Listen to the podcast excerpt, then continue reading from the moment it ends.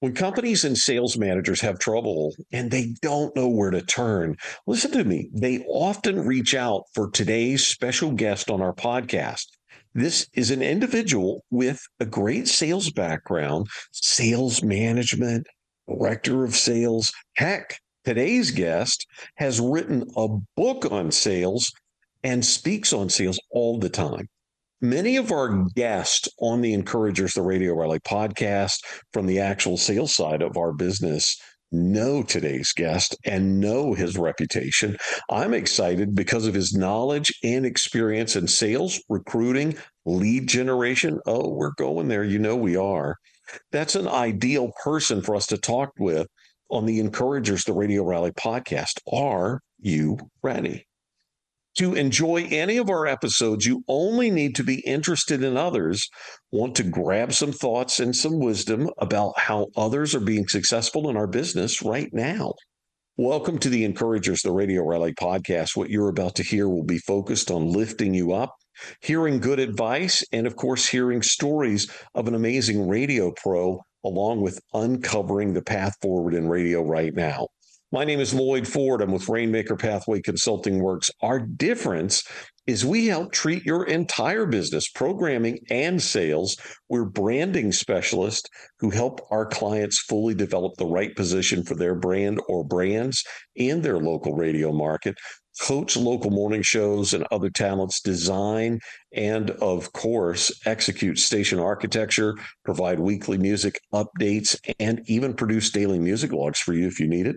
Provide excellent voice trackers, sales, and promotional ideas that move the revenue needle and a lot more. It's unlikely that you've ever worked with someone like RPC because we treat the whole business. We're confidential and market exclusive for radio, and we focus on helping our clients generate more revenue. Do you have a problem that gets in the way of that next level of ratings or revenue? Well, reach out anytime, FORD at rainmakerpathway.com. Coming up on Thursday, I can't believe that this is almost here. Let me tell you what's coming up.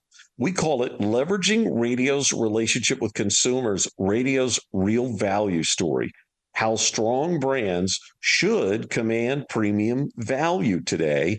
Of course, on this special event coming this Thursday, we're going to share ideas to help boost your Q1 revenue. We're also going to discuss the relationship between brand trust and consumers. We call them listeners. My co host for this radio event will be Chris Fleming from CD Media Consulting. We have a couple of special guests too. The first one is Erin Callahan. She is from Futuri Media. And also, as our special guest, Richard Harlow, who's the market manager of Dick Broadcasting in Greensboro, North Carolina. By the way, we have a quarterly sales event like the one you're going to hear on Thursday and and we do it as a regular part of the encouragers the radio rally podcast. You can go to our blog look under quote sales events unquote at the top of the page. You can listen to all of our past sales events right now but wait until after the podcast that you're listening to Remember, January 12th, 2023, hear from experts about trends, branding, relationships, and improving your sales in Q1 2023. Our thanks to Joe Kelly for producing our podcast events and Just Joe Productions. Dot com for creating our audio footprint and distributing them. We're about a minute away from talking with Matt Sunshine with the Center for Sales Strategy, and we've been looking forward to this for a while. You can see our full guest calendar all the way into like March right now by going to our free blog section at rainmakerpathway.com. We don't lock away anything on our site the way some consultants do. That's because we believe in this theory of abundance. You can ask me about it sometimes. I'll be glad to share. Go to rainmakerpathway.com anytime. See what you can get for free from our team. Matt, welcome to the Encouragers, the radio rally. How are you? I'm good. Glad to be here. Excited to be here. Been looking forward for looking forward to this. Man, I'm excited too. I look, I think everybody knows if you get a few minutes with Matt Sunshine, you should talk about sales. and and look, we're going to do that, but first, we want to know about you. And I sorry, I'm going to slide this in. Dude, Matt Sunshine, is that is that your real name? It, it really is my last name. It it really is. I don't. Nobody ever mistakes your name, right? Like mine is Loyd Ford. People mess that up all the time, but yours never, right? Never ever. I mean, it's it's a it's a it's a good last name. You just always you have to know people are always going to remember it. So you just have to. You've got a double double. I think Matt's good too. it's all good. So listen, when you were a kid, did you did you you know maybe you thought ah, I'm going to become a leader in sales training and uh, public speaking. Did you was that you back as a kid?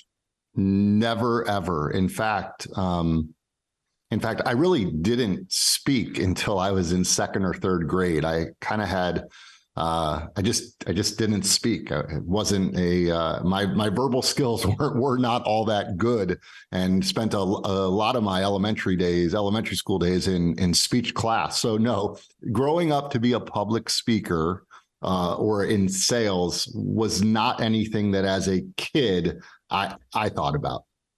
So nobody ever said, "Hey, what do you want to be when you grow up?" And you went, "I'm going to be sales." No, never ever. All right. So listen, you you originally you're originally from St. Louis. You're a graduate of the University of Missouri at Columbia. Can you tell us what you might have been thinking about with you know in that period of your life, the Columbia days at the university? What were you thinking you might do then? Yeah. So yeah, I grew up in St. Louis, went to high school in St. Louis, went to the University of Missouri and Mizzou Tiger. And and I loved my college experience. I absolutely loved my college days. And uh, you know, professionally, what I was thinking about is I, I think in the early days of of college, maybe I, I thought law school was in in my future, but honestly, I, I it just by the time I was a junior in high school, I I really was anxious and to get into the working world. And I didn't know what I wanted to do. I wanted maybe to own, start a business, or my parents were both entrepreneurial um, and, and own businesses. And so that was kind of what I was gravitating towards. And and I I had become good at sales, whether that was retail sales or um, uh, Rush, uh, being the Rush chairman at my fraternity. I was I was I had an I understood that I was good at sales and giving people opportunities to have success. And so um, I I had a family friend. We had a family friend that was that was in the radio business. He had mm-hmm. run, run run radio stations, owned radio stations, uh, and I was sharing over a holiday over winter break in my junior year, I don't know what I want to do after I graduate. And he said, Well, what have you ever thought about radio sales? And and and I, the answer was no. Uh, I'd never thought about radio sales. And he said, You should do that. And I was like, Well, what's involved like what is what is radio sales yeah right yeah no i no clue no clue what it was and he gave me the advice he said you know why don't while you're in school why don't you uh, convince a local radio station to give you a job um, doing anything just get in the building and see if you can be in the sales department and i go well how would i do that and he flippantly, I don't know if he was serious or not, but I took him serious. He said, Why don't you go offer to work for free and just get paid commission? So uh so that was my pitch and I and I went and did that. And and and this whole time you knew that early on that you had a gravitation to sales that you could do it well. Did this guy know that too? So I don't know. I, I I think that my parents knew knew it. I, I think that um, I had been involved in some of the businesses that they owned while I was in college. I would help them out in sales, and I would even make sales calls when I was in in sales. I would go with them, and I and and I, I started to have early signs of success. And quite frankly, I really enjoyed it. What I what I really enjoyed is helping people solve their problems. And if my product could help them solve their problem, then I felt like I was like giving back and doing the right thing. The the fact that it it helped my company make a sale was was almost uh, secondary to the fact that I was able to help them to achieve their goals. I thought of myself as like this business consultant. Remember, I, I was I was still working while I was graduating uh, from college, and I was uh, I was working at the radio station as I finished up, um, and like I joined the downtown committee, the downtown council, and I was 21 years old, and everyone else on on the downtown committee were like business owners and stuff. And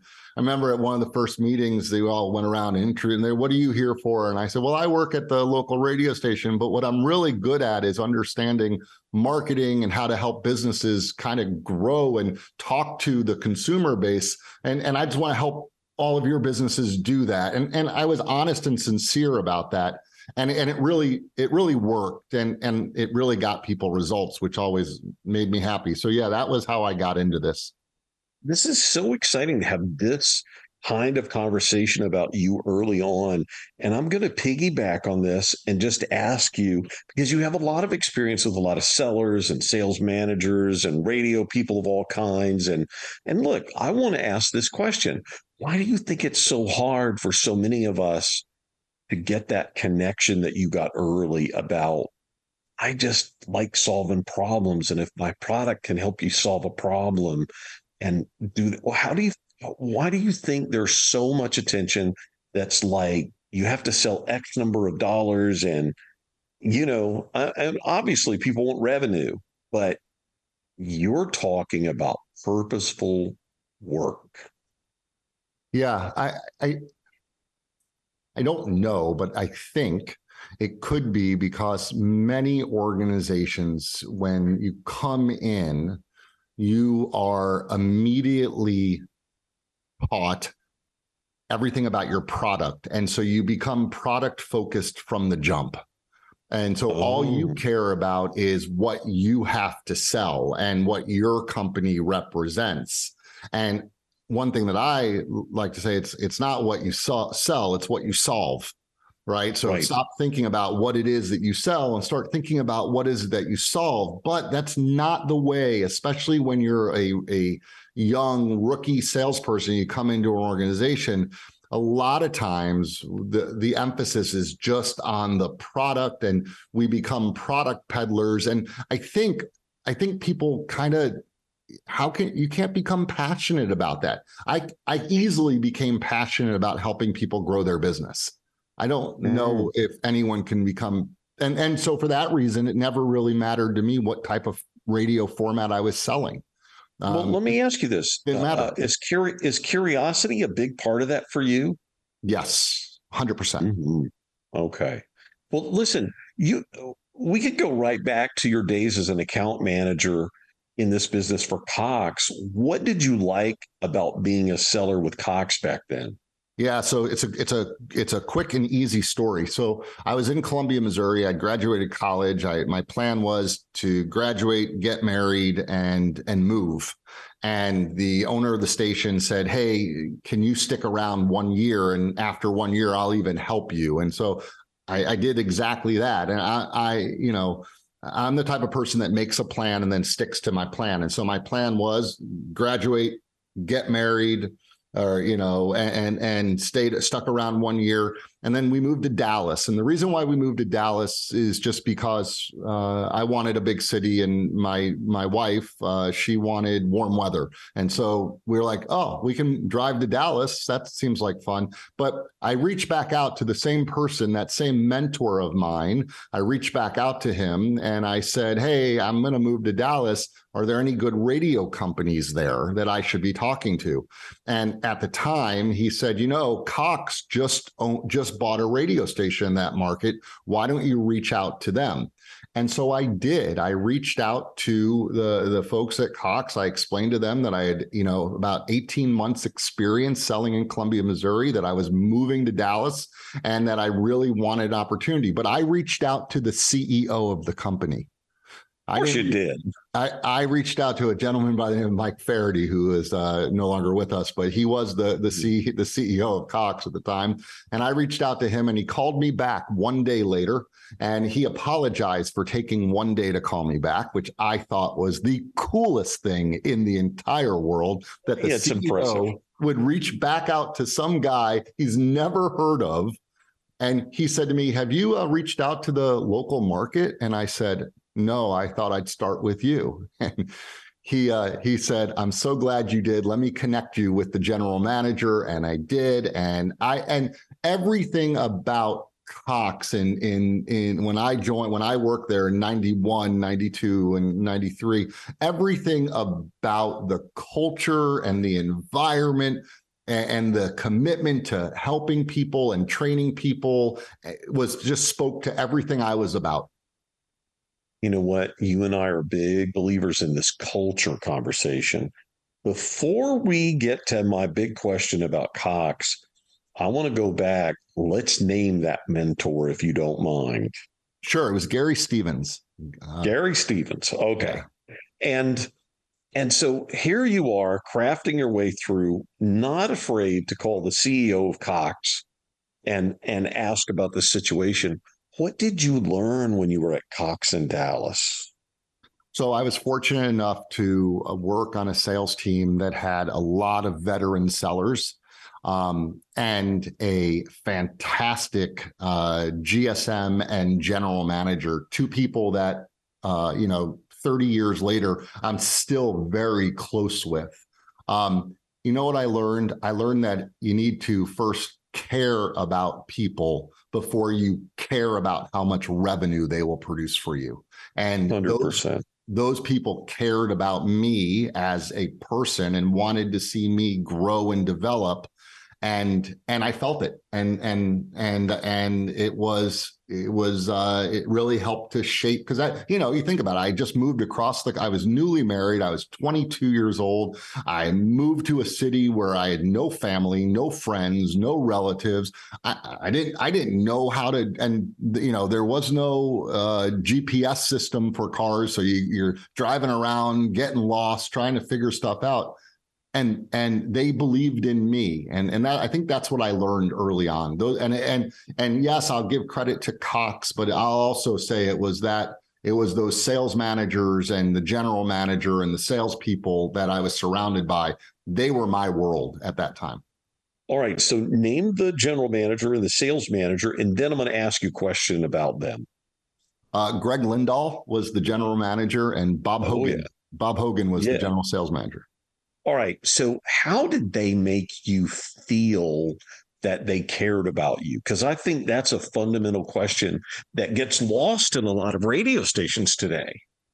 Yeah. So they knew, um, they asked and they knew um, what my personal and professional goals were, and they also shared information about their their goals, their professional goals. They asked me for my input. Um, they included me in conversations uh, that you know maybe weren't exactly for someone who was kind of a newish salesperson um, but they included me because I asked to be included, and they they saw that as an opportunity to help me grow and develop. But it was really it was just the fact that they they took time to make sure that they knew what was uh, what what I was striving for, what my motivations were, and they understood how to set me up for success.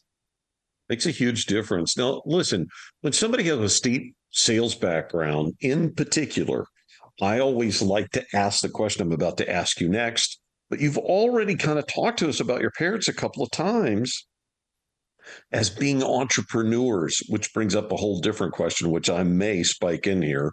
But were either of your sales, either of your parents, uh, either a seller or in sales? Because that's sort of like being an entrepreneur, but it isn't the same thing. Yeah. So so my dad, my dad was a um, well, he he was an he at one point he was on the on air radio guy, and then he was hmm. a, um, a booking agent. He was for uh, had a rock and roll agency where he was a booking agent, and then um, and then he later transitioned into being an executive recruiter, a headhunter. And so I'd say all of those are sales jobs you know, here's the other thing about that situation with your parents. You mentioned the trap a couple of times. Now, it probably wasn't a trap for you, but for a lot of people, when their parents have a business of some kind or they're entrepreneurs, the trap is stay with me and grow the business. And, you know, that was never a part of your trajectory. So um, my so my parents owned and my mom ran a temporary service while my dad had the executive search firm. Um, yeah. And and it never really was something that I thought I would do. I always liked that job. I always thought it was great. Uh, but the moment I understood that a career in media sales was an opportunity at that moment in in college it just made perfect sense to me that that's what I was meant to do. That was bait for you. You you felt it right away. Yeah, immediately. Okay, but look, unlike a lot of people, and you'll correct me if I'm wrong here, dude, you're the stationary radio guy. Okay, you're a Dallas guy. You also worked for Evergreen and Susquehanna. What did you love about those companies and especially Susquehanna? Because we all know if if you had anything to do with them, and I did for a brief period of time, that was a great company. What'd you like about them? So Susquehanna is by far the favorite, my favorite company I ever worked for. I spent almost almost 15 years there. Um, and uh, the majority of my career in radio was at Susquehanna. I was very, very, I, I've been so fortunate to have worked for amazing people and amazing companies. So I'll start with Evergreen. I, I worked in the Chicago market in 95 and uh, 96, and I worked at uh, WMVP and and uh, the Loop, and uh, was there with all all the cast of characters. And boy, it was I, I was only there for one year because then Susquehanna called and uh, asked me to come back. I had worked for them previously, um, but I absolutely loved working, you know, with Jimmy DeCastro and Doug Stern and Larry Wert and Cheryl Eskin, and the list goes on and on and on. But some of the greatest people in the industry, and they taught me a lot. They taught me a lot about um, urgency and and ways of looking at things to grow to grow revenue. And you know uh, just it was just a, an exciting time. We were the flagship for the chicago bulls in, in that magical season. And um, i wouldn't trade it for anything but dan halyburton another mentor of mine uh, oh. was uh, came calling and said matt we want you to come back. And I came, went back to Susquehanna, and uh, again, I was there nearly 15 years, and it was absolutely the best. And I will tell you, when you work for a guy like Dan Halyburton and Dave Kennedy and and Nancy Vaith and and some of those, they just epitomize the what I was talking about earlier, where they not only they care about, of course, everyone cares about the revenue. That's what we're in business for, but they care about right. the people and and you really really felt that when you worked there. We we felt like we were doing good. We we felt like our job was to to grow the people that worked at Susquehanna and to help the businesses have success that that chose to do business with us.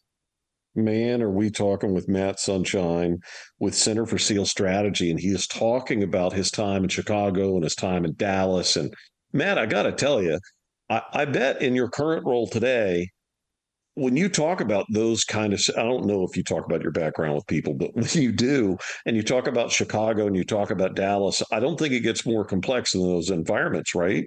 No no, no yeah. i don't think so. I don't think so. Those are big time environments.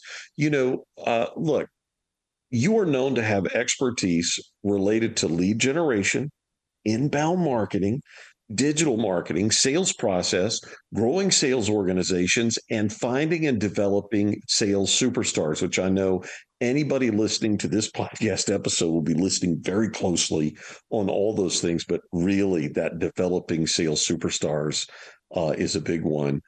That's a mouthful. This might be a chicken or the egg question. Do you feel you just needed these skills for yourself? That's how you become an expert in each of them? Or has this just been a function of time in our industry and the things you've been doing for so long that have have built those expertise on you? You know it's probably a combination of a bunch of those things. So in in 2006, Susquehanna sold, uh, and when when that happened, I went over to the Center for Sales Strategy, and and um, uh, the reason why I went to the Center for Sales Strategy is because I had hired the Center for Sales Strategy to be our consultants when I was at Susquehanna, so I knew I knew them well. Um, right. So you know, um, necessity is the mother of invention, right? So you're Yes. you you're you're you're working with clients and you're trying to grow your own business, and you realize that you know you talk to enough salespeople day in and day out, and the one thing they keep saying is, "Well, if only I had more leads. It's getting more difficult to get appointments. I don't have enough appointments, and how I spend I spend four hours a day banging the phones and cold calling, and I'm getting frustrated and burning out." You hear that day in and day out from salespeople, and then you're trying to grow your own business, the Center for Sales Strategy, and you're like, "Boy, it'd be a whole lot better if we had some leads coming in rather than just waiting on referrals." Which, by the way, nothing wrong with referrals. I love them, but I want more than just that. And Right. so you start looking around and going, okay, well, how am I going to solve this problem? Right? If I was my if I was a client of mine and this was the challenge, how would I solve this problem? And I've always considered myself a good problem solver, right? Even going back to what I said, you know, in college, what I really like to do is help people solve their problems, help people grow their business. And Yeah, so but you realize you're you're talking about the most interesting problem there is, I think. Well, here's what I knew. I knew doing the same thing over and over again and just hoping that I'd get different results wasn't going to work. So I Hope's started not a strategy. experimenting. Right. Right. So so how did you because I was you know I kept trying to formulate that question and you just walked right into it. So I'm going to find a way to ask this question. The very fact that you're so focused on lead generation, I'm like, man, that's like scary big stuff. It is because it's not easy for people to do that. Or am I wrong? So um, I think it's simple. It's not easy, right? I mean, Mm, uh, I mean, here, here's so here's what I know. I know that if I stand up in front of a group of um, of prospects, if I stand up in front of a group of prospects and I share with them how, if I give them information that can help them to grow their business, that a certain percentage of them, after my presentation is done, are going to come up to me and say, Hey, Matt, any way that we can have an additional conversation? Because I really like what you're saying, and I, I'd be interested in knowing more, and maybe you can even help us achieve that. And I think that's true for everybody. I do too. And so that's why we did inbound marketing, because I just said, okay, if that's true, I just need to do it at scale. Hmm. and that's inbound marketing. I get up and I tell people how I give them ideas. I'm helpful. I give them ideas on how they can help grow their business. And people always say, well, don't you charge for that? And I say, no, not at all. I just want to help them grow their business. If they need me, they'll come, they'll come reaching out to me. They'll ask and maybe we'll do business or maybe we won't, but I don't charge to help someone like that. This is part of my theory of abundance, by the way. We give away a lot at Rainmaker Pathway for that very reason. We want people to do well. We want to help people to do well, whether they're a client or not a client, or we don't care. Absolutely. If you're in the radio business, we want you to do well because we believe in the radio business. And? Loyd, you're sincere about it, and I'm sincere about it. I think the mistake that a lot of people make is that they're not sincere. They, yeah, they- because they're thinking about sales. right, they're doing it to to slide in a slide in a pitch, like, and I'm like, Yeah. no, you can't. You have to truly be sincere. But that is that is how we've done it, and that is how we teach people or or help people that want to do inbound marketing. Is if you do it the right way, if you are sincere, if you truly want to help people and give them information that'll help them to grow their business or do whatever they need. Um, when they need you, they'll call you and they'll call you first. Yep, because they think of you as somebody who will help them, not Absolutely. somebody who will sell them, right? That's right. So yeah, look, I, you you already kind of said you didn't say I'm a prep guy, but you said I'd like to have a plan. How important is having a solid process in sales? Oh, it's so important. Um, so, uh, one of the reasons why I hired the Center for Sales Strategy back back way back when was because I thought that we were accidentally good, and I wanted to be intentionally great. Hmm, and and and and here's what I meant by that. I thought, especially at our Dallas operation, I thought we're really good. We we hit our numbers, but you know what? The market was really good, and and we had the wind behind us, and it was great. And and what I wasn't confident in is someone once said to me, "So if you picked up your uh, if if your company bought a station in a new market, could you just go and implement the same system and process, and it'd be automatically successful?" And I thought, ooh, I don't know if we really have a system and a process. We're just really good at what we do. I, I need a system. I need a process. I need something that is uh, repeat, predictable, repeatable, right? Predictable right. and repeatable. And so, yeah, I'm a process guy. I love a system. I love a process. I love being able to figure out where the bottlenecks are in a in a process, and then curing that bottleneck and and and slowly and slowly improving everything. I see why people like you, Matt. All right. So, how important is it to get a prospect to talk? How important is to get a prospect to talk? Yes. Oh, I mean, well, it, you, you can't know where they're where they where they need help if they're not talking. I, I guess there's a little bit of there nowadays there's a, a, there is an assumption rightfully so that when we go and meet with a prospect or go and talk to a prospect that we'll have done done some research on their industry maybe even on their business. So we we go in with some idea of where they might have some sort of struggle. The internet allows us to do that. Research allows us to do that. But oh my god it's so much easier than it's ever been right? Absolutely and, and and you don't have to do that much research, that much homework in order to to get a leg up. But yes, the, answer your question flat out, we have to get folks talking so that they can share um, what's going on and what they've tried and and what has worked and what hasn't worked, so that we can truly come back with a solution. I mean, and again, Loyd, if what you're trying to do is help people grow their business, you will automatically do that. If you're trying to just sell your product, then you won't let them say a word because it'll uh, interrupt your pitch. Because you're too busy talking. Right. Exactly. Exactly. Oh, okay. So look, you see in your job every day, you know, people always say, my job's different every day. Okay. But in your job, you see a lot of sales managers, you see a lot of sellers, you got to have a great overview of experience. What is the one habit you wish you could eliminate that you see in so many situations? So one habit that I wish I could never see again, and and, I, and I'll admit that from time to time I'm guilty of this too, uh, and I'm trying to break myself, is I wish we could get rid of the expression "I'm so busy." Mm. Um, somewhere at some point over the last few years, it has become like a badge of honor to say how busy you are. Um, you know, you ask someone, "Hey, so Loyd, how you doing?" "Oh, I'm so busy." Uh, okay, well, I really didn't ask how busy you were. I just asked how you were doing. Proper answer is, "I'm doing great," or you know what, I'm not doing so well today. I got a lot. I got I got a lot on my mind, but the answer isn't I'm busy right? So yeah. and, and, and because of that, I'll twist, I'll, I'll flip your your question a little bit.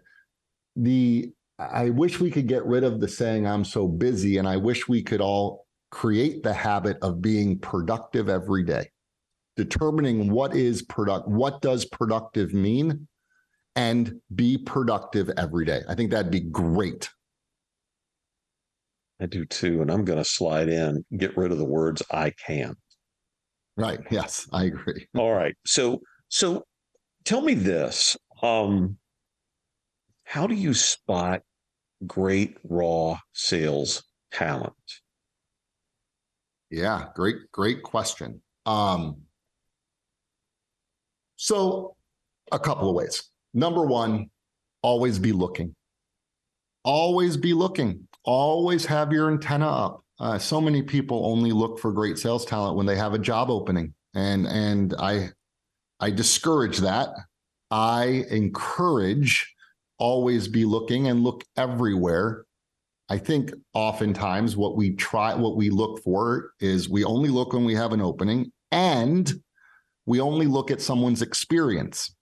And you said, how do you how do you spot great raw sales talent? Well, raw sales talent might come at you when you don't have an opening, and raw sales talent might not have very much experience. So, first thing you got to do is, uh, if you when you get past that, is under understand what are the talents that are necessary. What is the raw talent that you're looking for?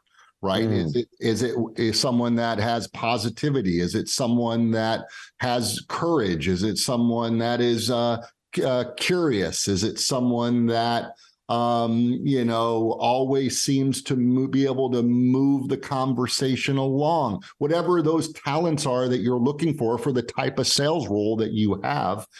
Right. All sales roles are not the same. You can spot talent. You can start to look for talent. And then there are talent assessment tools. We have a talent assessment tool, and our, our very best clients are using sales of talent assessments, you know, 20 or 30 of them a month because mm. whenever they spot someone, they're saying, hey, you know what? Why don't you take this assessment and see and let's see what your top talents are and see if you have talent for sales. And I'll even share with you what your top talents are. So that's how we do it. And that's how I recommend it. Yeah, it's a lot more fun that way. And I'm glad you said the thing about always be looking. And you repeated that several times. I, I think that we're all kind of sometimes guilty of only looking for things when we really need them. It's kind of like you only say a prayer when right. you're in a car accident. Right. It's like, nah, that probably is not exactly the way it should be. So, you know, it is important to just constantly be looking and being and be willing to look in unusual places. Why do you think recruiting is so hard today? Is it part of what we're talking about that people only look when they have a need? Yeah, uh, I think that's a big, big part of it. And you know, a while ago, I, I mentioned, you know, I, I, think everyone should be able to define what what productive means for them. And if I was a sales right. leader, one of the things that I would have on my daily productivity you know would be uh, to interview someone or to identify a name of someone i want to interview. Imagine if you did that every day. Imagine if you were able to interview two people two people a week. That'd be a hundred people a year. I mean, yeah, you, you, would never have a problem. And I, I, just just this week, uh, I mean, last week, just last week, someone said, "Well, Matt, that's not realistic, especially because my my company's on a hiring freeze." I said, not forever. I mean, right. why don't you Now's a great time. When someone tells you that they're not interested in leaving where they're working right now, you should say, that's great because I'm not actually hiring right now. I'm just wanting to talk to people that might be uh, have of interest someday. I, I, I think the reason why it's so hard is is a couple of reasons. Number one is that we're not looking often enough. That's number one. The second reason is is that many companies do not have what I would consider to be elite onboarding programs. And so so they're they're afraid to hire someone unless they are loaded with experience and mm. quite honestly, they can't afford to hire the people that are loaded with experience, and, and they don't want to hire the people that don't have experience that might be superstars in the making because they don't have the onboarding that they need. Right. They don't want to spend the time and effort and energy on anything unless it's a sure bet. Right. Let me have the sure bet. So listen, you know, you're you should be a person that's really intimidating to talk to. I don't find that to be the case at all. You've written it, at least one book, Getting Prospects to Raise Their Hand, which I think is a great title. For those of us who haven't done that, written a book, was that hard? And then why were you compelled to write that book? And and I'm I've asked these complicated questions. What's the one thing that you would want anyone who reads the book to walk away from that experience to get from that experience of reading the book? All right, so I'll answer your questions in order. Um, Do it. Okay. Um, was it hard? It was harder than I thought it would be, uh, at least for mm-hmm. me. Um, I think what writing a book taught me was how to be succinct when when you're on a podcast or when you're up on stage talking you can read the room or you can kind of get a feel for the the the person that you're talking to you can you can ramble around a little bit before you get to your point and and and and, and it'll it'll work out just fine in a book people are making a decision about every seven words that they want to keep on reading. So you right. really have to be succinct and get to your point and and not belabor it. Um, so that's hard. The editing process is hard. Writing a long chapter is easy. Writing a short, concise chapter, very hard. Um, why was I compelled to write the book? Well, the reason why I was compelled to write the book is because I truly wanted to give back. I really, I, I thought, I thought I figured out, I believe that I figured out a really good, efficient way to get prospects to raise their hand. I figured out a way to help people become thought leaders and do it consistently so that it will drive new prospects for them. And by the way, I didn't invent this. When I say I figured it out, I figured out a style, a, a technique to do inbound marketing, right? I didn't invent inbound marketing. I was I, am not that smart. I but I was smart enough to realize that this inbound marketing meant something. And what happened was when I started doing inbound marketing, I spent the first year making a ton of mistakes. I, I messed up a lot. I, I, didn't do it the right way, and and I was experimenting and learning. And I, I said one day uh, to some colleagues, I said, "Boy, I wish there would have been like a how-to book that I could have had. It would have probably saved me." nine months of aggravation and uh, they said why don't you write that book and so that was why i wrote the book because I wanted other people that were going to go through this to have kind of the cheat sheet, the the user's guide on how to do it, what I consider to be the right way. And um, the one thing that you you asked me, what was the one thing uh, that I want people to get from the experience? Is anyone that will read my book, um, what they'll walk away from is they'll say, "Wow, Matt really handed it all to us."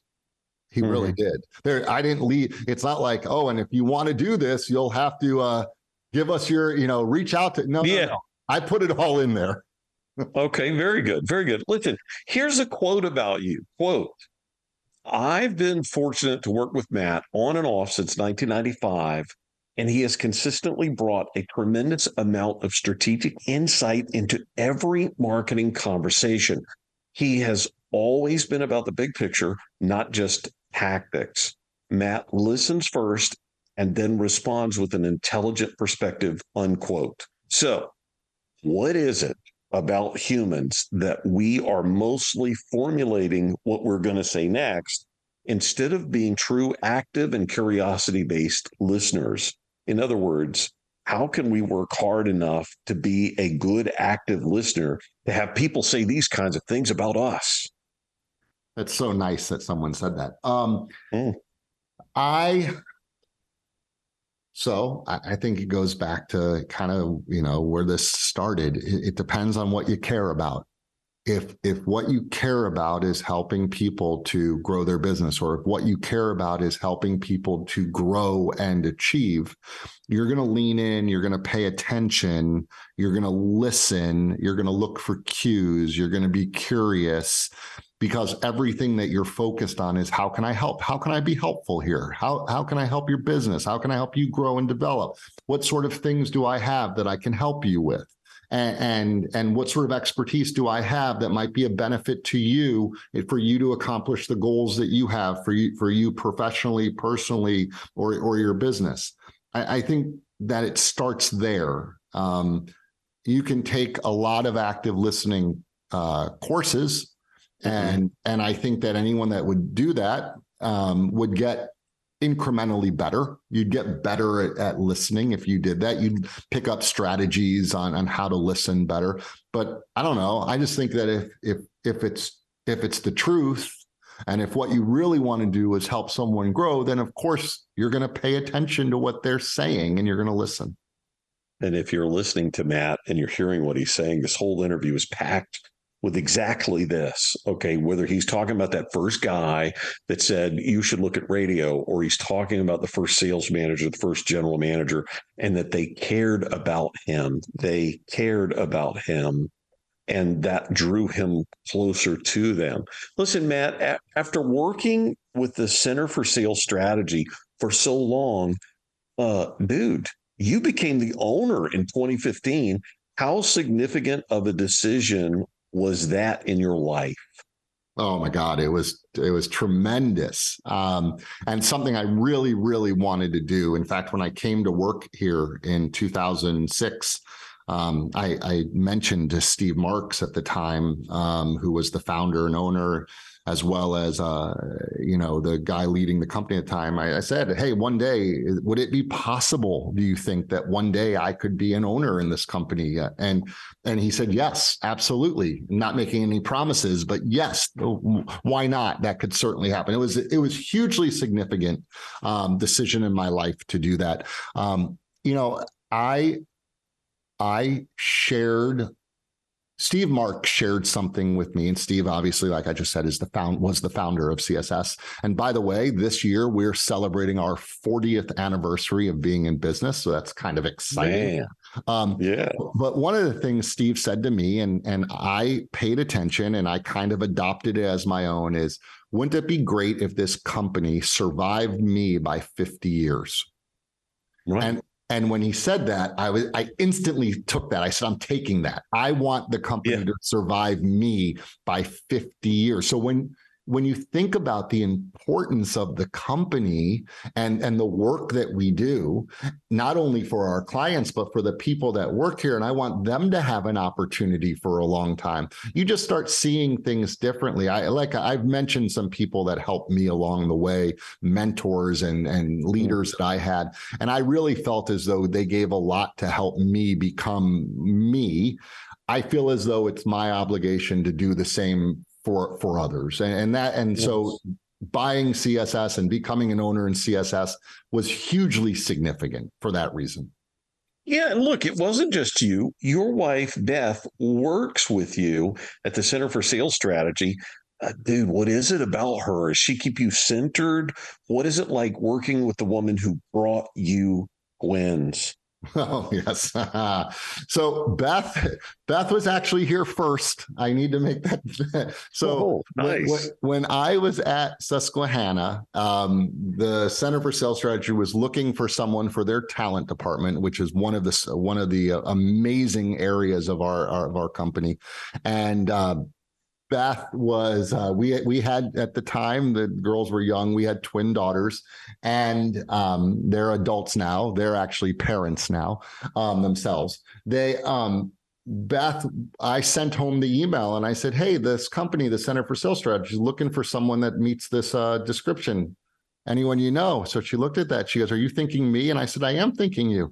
So she went and interviewed for the job and got the job. And she's been here ever since. And she's our vice pre our senior vice president over talent and and culture and engagement with our division up your culture.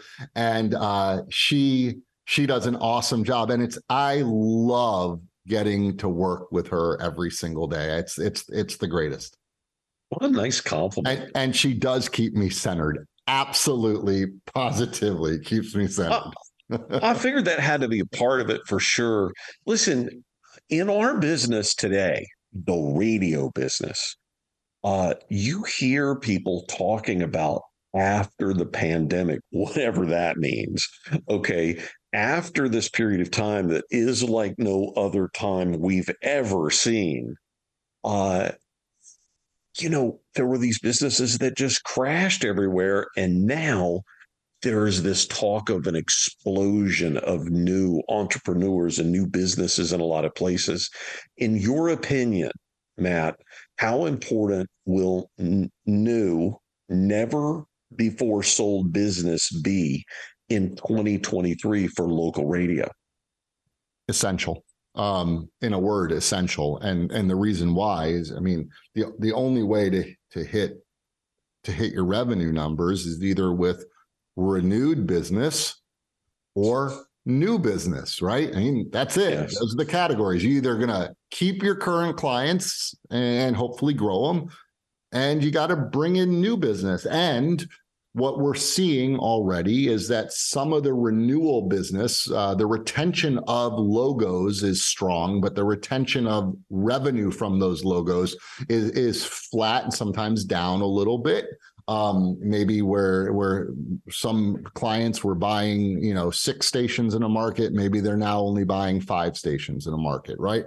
So it's really going to come from new client acquisition new logos. And all the reports that that you've seen that i've seen that they're out there and the, from the smb is that there has been an explosion of new businesses popping up. And and they they may not exciting. look like Right. Right. And they they may not look like or be in the same uh what uh, uh frame of reference as things you've sold in the past, right?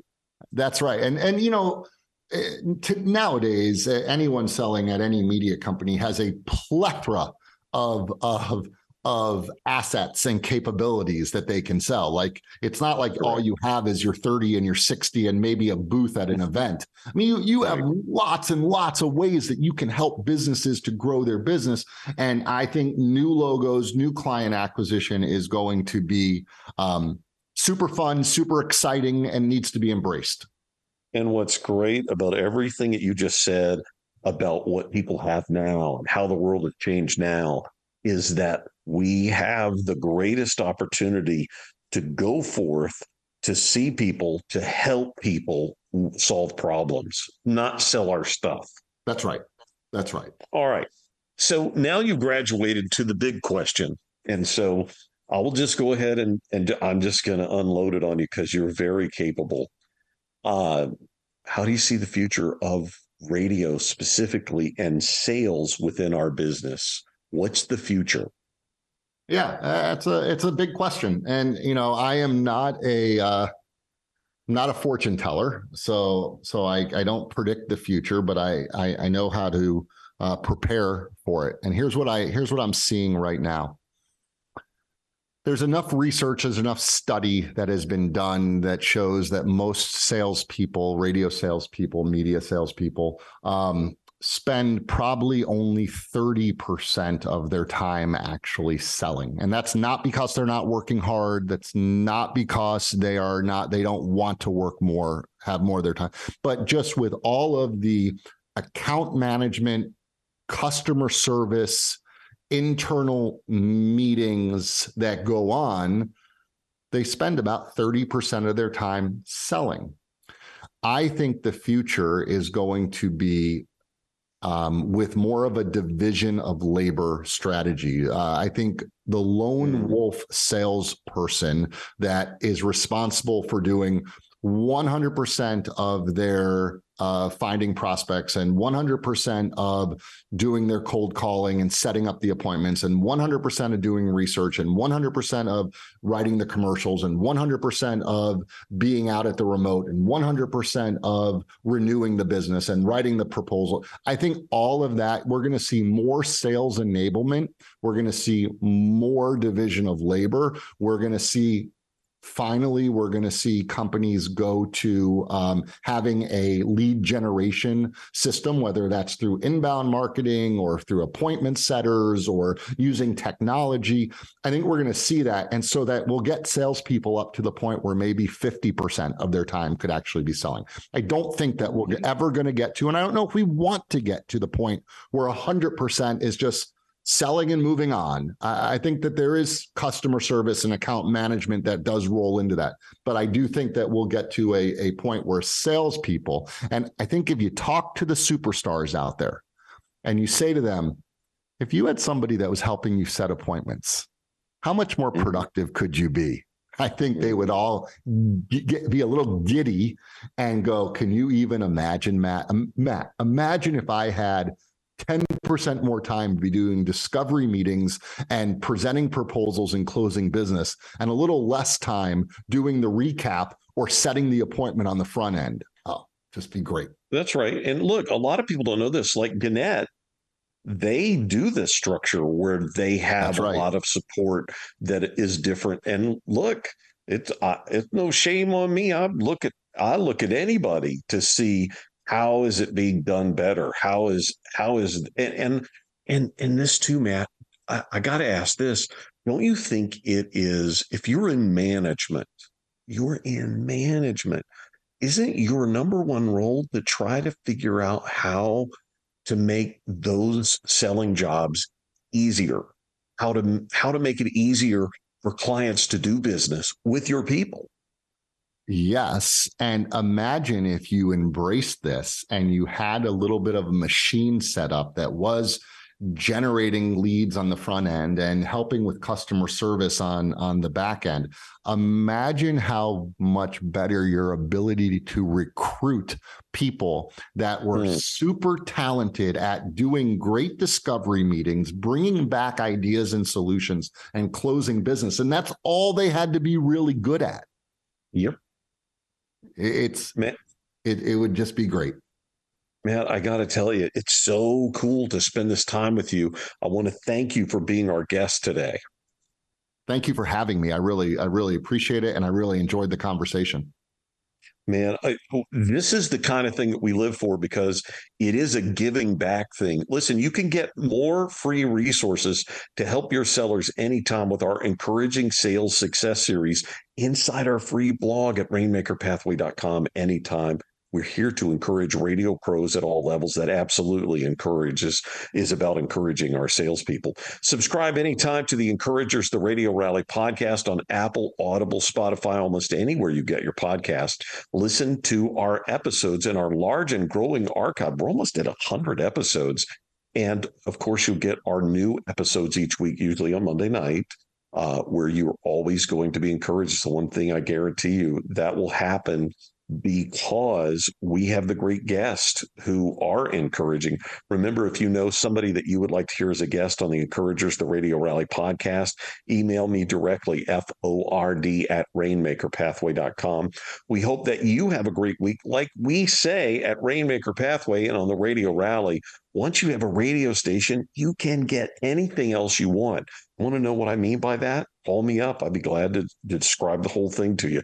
Listen, we want to thank our special guest for this podcast episode, Matt Sunshine, who has the great name with Sales uh, Center for Sales Strategy, and he is uh, such a uh, I, I, such a great guest just to to share nuggets of things that can help you with your sales. I want to thank him for being our patient and giving guest. A very special thank you to Joe Kelly for producing the Encouragers, the Radio Rally podcast, which will be available shortly here. And of course, justjoeproductions.com for creating our audio footprint and distributing our podcast. Please do share the Encouragers, the Radio Rally podcast with others that you know are interested in growing their careers in audio and radio and uh, they can subscribe for free just like you. It's so easy on your smartphone these days. Please remember this if you don't remember anything else from this podcast episode, be kinder than you have to be. Thanks for being a part of the radio rally with the encouragers, and good night.